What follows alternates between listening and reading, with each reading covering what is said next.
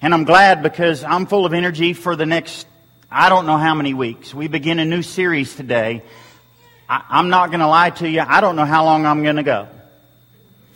We're starting a study of the book of Acts today, and I see no end in sight. The most difficult thing for me is to decide from what series to what series and what to preach. And so as I wrestled all week long, um, Rodney came in about Thursday and he said, what's it going to be? And I told him I'd settled on Acts. And I'm so excited about the book of Acts. So I want you to be reading the book of Acts. 28 chapters, 1007 verses. If you're not familiar with Acts, there's Matthew, Mark, Luke, John, what we call the Gospels, and then Acts. It's the fifth book of the New Testament and I think we're going to be energized by what we find in the book of Acts. As you read the book of Acts, though, can I kind of suggest how I don't want you to read it? If you read the book of Acts as if it's a blueprint for how to do church, you're going to miss the gist of the book of Acts. If you read the book of Acts just looking for doctrine or some verse to back up something so you can win an argument with somebody, you've missed the gist of Acts. It is so powerful. There is so many things that we need to see in the book of Acts. And we'll begin reading. No PowerPoint today. Just go to Acts chapter 1. Just, it's old fashioned worship. No screen. Pull out your Bibles. Acts 1 in my former book. So that's how he starts. Luke writes, in my former book. Luke, who wrote the Gospel of Luke, Matthew, Mark, Luke, he says, in my former book, I wrote about all that Jesus began to do and to teach. In my first book, in my first volume, I wrote about everything that Jesus did, everything that Jesus said. I wrote about his teachings. I wrote about parables. I wrote about the people he dealt with. I wrote about his death, his burial, and his resurrection. In my first book, I wrote about everything that Jesus began to do and to teach. And I think that's where a lot of people think Jesus ends. The Gospels are over. Jesus is done. He's no longer here. He's ascended back to heaven, so his work is done. But Luke says, in my former book, I wrote about everything Jesus started, everything Jesus began. Almost as if to say he's not done, because in this book, in volume two, I'm going to tell you everything that Jesus continues to do through the work of the Holy Spirit. Ah, the Holy Spirit, the untouchable subject, the one we don't hear a whole lot about. Not something that we usually have conversation about over coffee. Not something that usually comes up at work. Hey, you want to talk about the Holy Spirit? And yet Luke in Luke in Acts mentions the Holy Spirit almost 80 times. So he's going to tell us a lot about the Holy Spirit. Jesus promised the Holy Spirit. In John 14, Jesus said before he left, I will not leave you as orphans. Okay, what does that mean? I mean, if you're going away, Who's going to be with us? John 16, I tell you the truth. It is for your good that I'm going away. Unless I go away, the counselor can't come. The counselor being the Holy Spirit. Jesus says, if I don't leave, then God's Spirit cannot come. So it's good for you that I'm going away. Isn't that interesting? It's good for you that I'm leaving. If you were with Jesus at the time, you'd be thinking, you know, how is this a good thing? But Jesus said, It's good for you that I go away because the counselor won't come unless I do. But if I go, I will send him to you. Jesus promised the Holy Spirit. So back to Acts chapter 1, verse 4. On one occasion, while he was eating with them, while Jesus was eating with them, he gave them this command. Here's the instructions. He says, Do not leave Jerusalem we're going to see in Acts 1, we're not going to spend a whole lot of time. Jesus is about to ascend. Jesus is about to be gone. Jesus isn't going to be on the earth anymore. Jesus is going back to glory. Jesus is going back to his Father. And so he says, okay, look, when I'm gone, here's what I want you to do. Don't leave Jerusalem. Let's keep reading. But wait for the gift my Father promised, which you've heard me speak about. That's what I just read in John 14 and 16.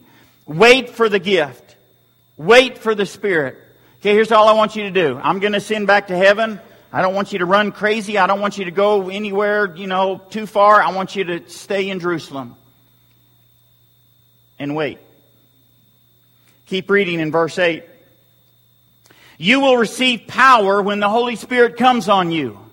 There's that promise, Holy Spirit.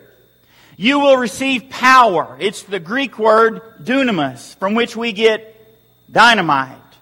You will receive power. Okay, here's what I want you to do. I want you to wait in Jerusalem because you're going to receive a gift.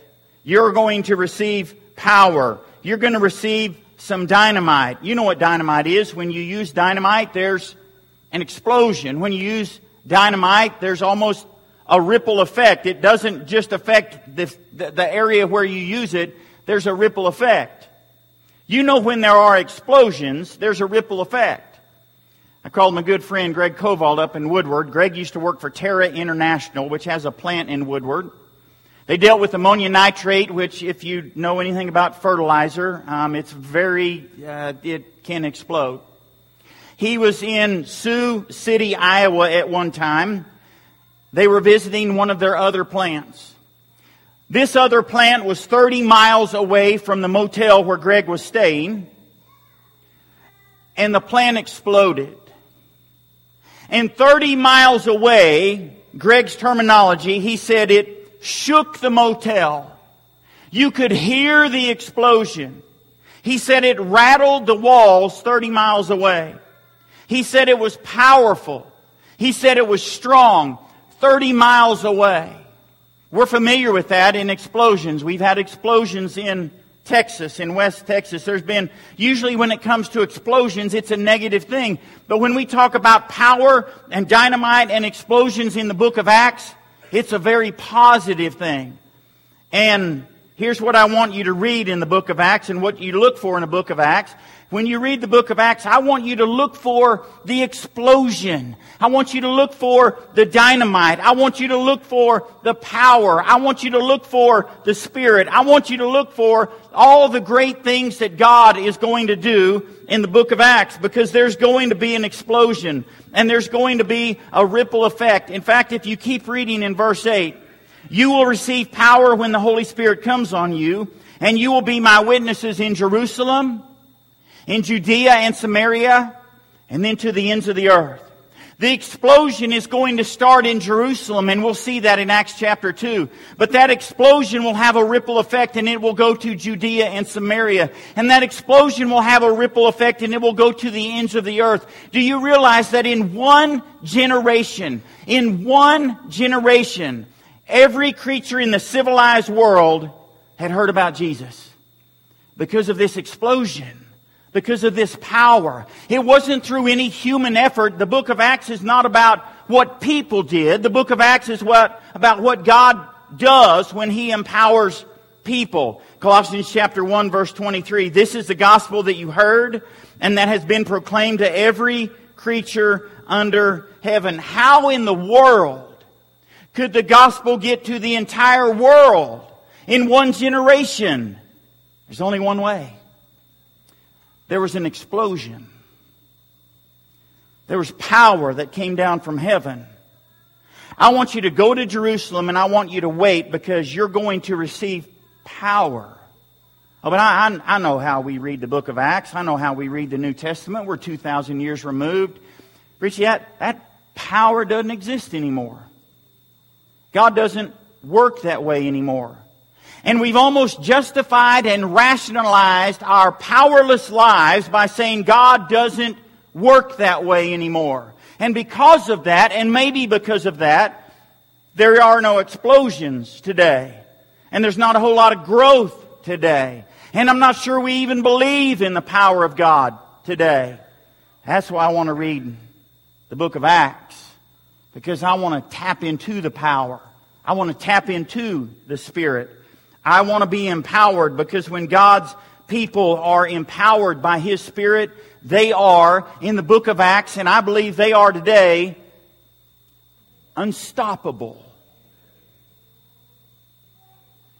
Acts 17, we're going to find these men have turned the world upside down. I want to know what happened. I want to know what happened.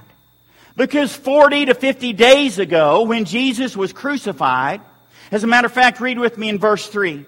After his suffering, after he died, after his death, after his resurrection, Jesus showed himself to these men and gave many convincing proofs that he was alive. For 40 days after his resurrection, Jesus gave many convincing proofs that he was alive. But I want to go back to before the crucifixion, but before, at the crucifixion, they were running from death. They were running from the cross. They were nowhere to be found. They didn't want to face death. They didn't want to look at Jesus dying, and they were afraid they were going to die. But in 40 days, something happened. In 40 days, they are now not afraid to face death. We're going to see in the book of Acts that they even go to the grave preaching the gospel. What happened in 40 days? Well, Jesus gave them many convincing proofs that he was alive. What happened? A dead man came to life. What happened? Jesus came back from the grave. What happened? Jesus was raised. What happened? Our Savior, the grave couldn't hold our Savior. There's no power that could hold Jesus down. What happened in 40 days? Jesus was alive. Something happens to you when you see a risen Savior. Something happens to you when you see the risen Messiah. You want to tell everybody about it. Just this last week, I've had several people recommend two different movies to me. Hey, you've got to go see, or you've got to go see. Of course, I always ask, well, have, have you seen it yet? Well, yeah. You know what happens when you see a powerful movie? You can't wait to tell somebody about it. You can't wait to go say, hey, you've got to see this movie. That's what happened to these disciples. They saw a risen Jesus. They saw a risen Savior. How in the world could the gospel go to the entire world? Well, they saw a resurrected Jesus and he gave them many convincing proofs. And Jesus said, You will be my witnesses. You're going to be my witnesses. And they were. They went to Jerusalem. They went to Judea and Samaria. They went to the ends of the earth. There was an explosion based on what they saw. Luke wants us to know this all hinges on the resurrection of Jesus Christ. In my first book, I told you all that. In this book, I'm going to tell you what happens when people see a risen Jesus and they allow the Spirit of God to work through them. They are unstoppable. And so in the book of Acts, you're going to see an explosion that breaks through geographical boundaries. And you're going to see an explosion that, that breaks through ethnic boundaries. You're going to see an explosion that goes from Jews to Samaritans to Gentiles. You're going to see an explosion that not even the Romans could contain. You're going to see all kinds of explosion because of the power of God that I believe still works today. He said, You're going to be my witnesses. That's another key word in the book of Acts. It's used almost 30 times. It's the Greek word martyr. You've heard me say that before. You know what a martyr does? A martyr tells what he's seen. Many of y'all have done jury duty, been called to jury duty. It's the one time in your life that you'd rather be at work. I don't want to go to jury duty. And if you get, if you go to jury duty and you get picked, usually there are a couple of attorneys and they present their cases and they might have a witness take the stand. And they want to know what the witness saw. Can you tell us what you saw? Don't tell us what you think. Not interested in your opinions. Can you tell us what you saw? That's what a witness does. That's what a martyr does. A martyr goes and tells people what he or she has seen. And so we read in 1 John chapter 1. That's why the disciples, the apostles, he begins 1 John 1, that, that which we have heard, that which we have seen, that which we have touched, that which our eyes have laid sight on, this is what we proclaim to you. In fact, we read in Acts chapter 4 in verse 19, Judge for yourselves whether it is right in God's sight to obey you rather than God. For we cannot help speaking about what we've seen and heard. How'd they do that? They saw a risen Jesus, but it wasn't their human effort. They were empowered by God. And we'll see that in the book of Acts. We're going to see that through witnesses in the book of Acts. They were empowered to have courage. They were empowered to tell. We can't help but speak about what we've seen and heard. And yet today, we almost do everything we can not to speak and not to be heard. So somewhere along the line, we lost the power.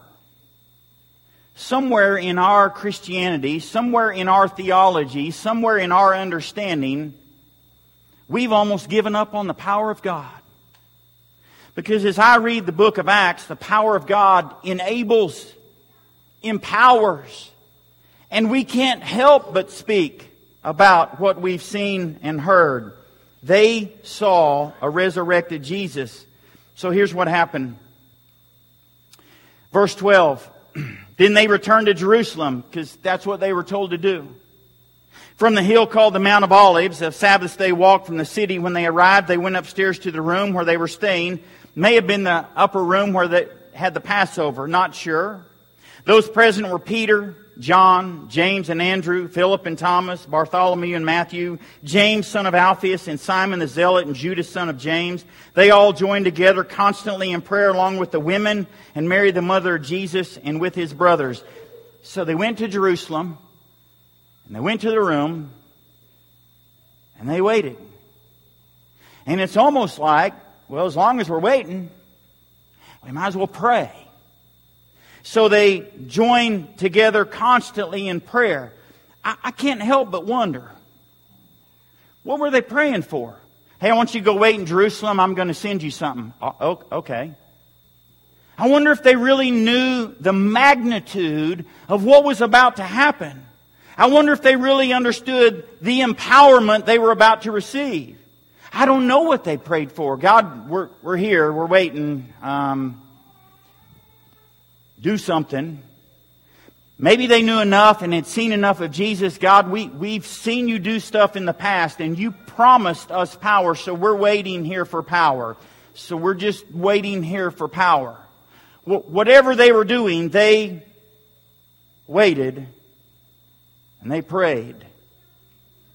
You know, the Bible talks about the Holy Spirit interceding for us as we pray. There's another way the Holy Spirit empowers us. But let me talk about this waiting and praying just a little bit. Did you know that we have a prayer group that meets every Sunday morning right over here in this room? Before worship. They get here early. They pray. I'm not sure what all they pray for. I just know things they tell me. You're more than welcome to join that group. And if they need to go to a larger room, they'll do that. They pray for this worship. Pray for this church. Pray for Rodney as he leads singing. Pray for this preacher. And I can tell you without reservation that what they do is felt and seen in here.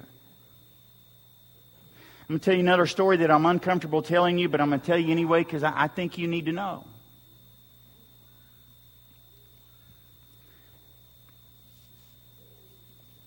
About a month ago, the leadership of this church spent a day praying and fasting. I'm uncomfortable telling you about that because I believe some things ought to be done in private. We didn't disfigure our faces and paint our faces up, and we didn't stand on a street corner, and until I told you, you probably didn't know. So for one day, and we don't even know who prayed, and we don't even know who fasted. I mean, we didn't take a tally. Emails were sent out. Hey, why don't you pray every hour on the hour for this church, this leadership, for the direction? If you want to skip meals, you can. If you want to fast, however you want to define fasting, if you just want to skip food, just do liquids.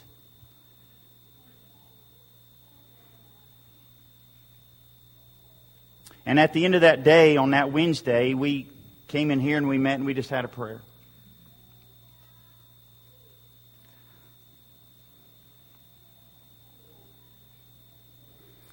Thirty-one years of ministry, and I've never been a part of that. I've been a part of some people praying, some people fasting, but never a part of the entire leadership saying we're going to do this. 31 years of ministry, and that was the first. I tell you this because I want you to know that the Holy Spirit moved in phenomenal ways that day. I, I tell you this because it was one of the days in my entire life that God moved me in such a way to get my attention in such a way to redirect me and the others who were in that group. So much so that we're going to do that on a more regular basis. Because there's something that happens when you join together constantly in prayer. God moves and God empowers and God leads. And I can't help but think if we do that more as a leadership and more as a church, that this church, just like the church in Acts, we will become unstoppable. And there will be an explosion in this church because of the power of God. And there will be an explosion in our lives because of the power of God. What I've got to convince you of in the next several weeks is this. Do you believe in the power of God?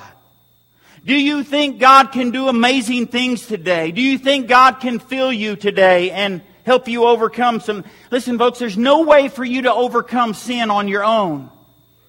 That's why we read in Acts chapter 2, repent and be baptized for the forgiveness of your sins in the name of Jesus, and you will receive the gift of the Holy Spirit, the same one that everybody else gets. In fact, I really like Ephesians chapter 1. I pray for you to know His incomparably great power for us who believe. That power is like the working of His mighty strength, which He exerted in Christ when He raised Him from the dead. Whatever power God used to bring Jesus up out of the grave and to take Him back to glory in heaven, God says, this incomparably great power for you who believe.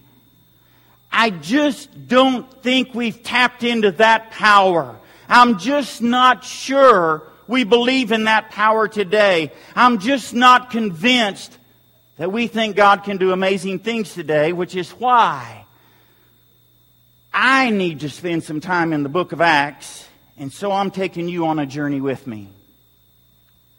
When God moves through ordinary men and women, they are unstoppable. You know how they could be witnesses and go anywhere?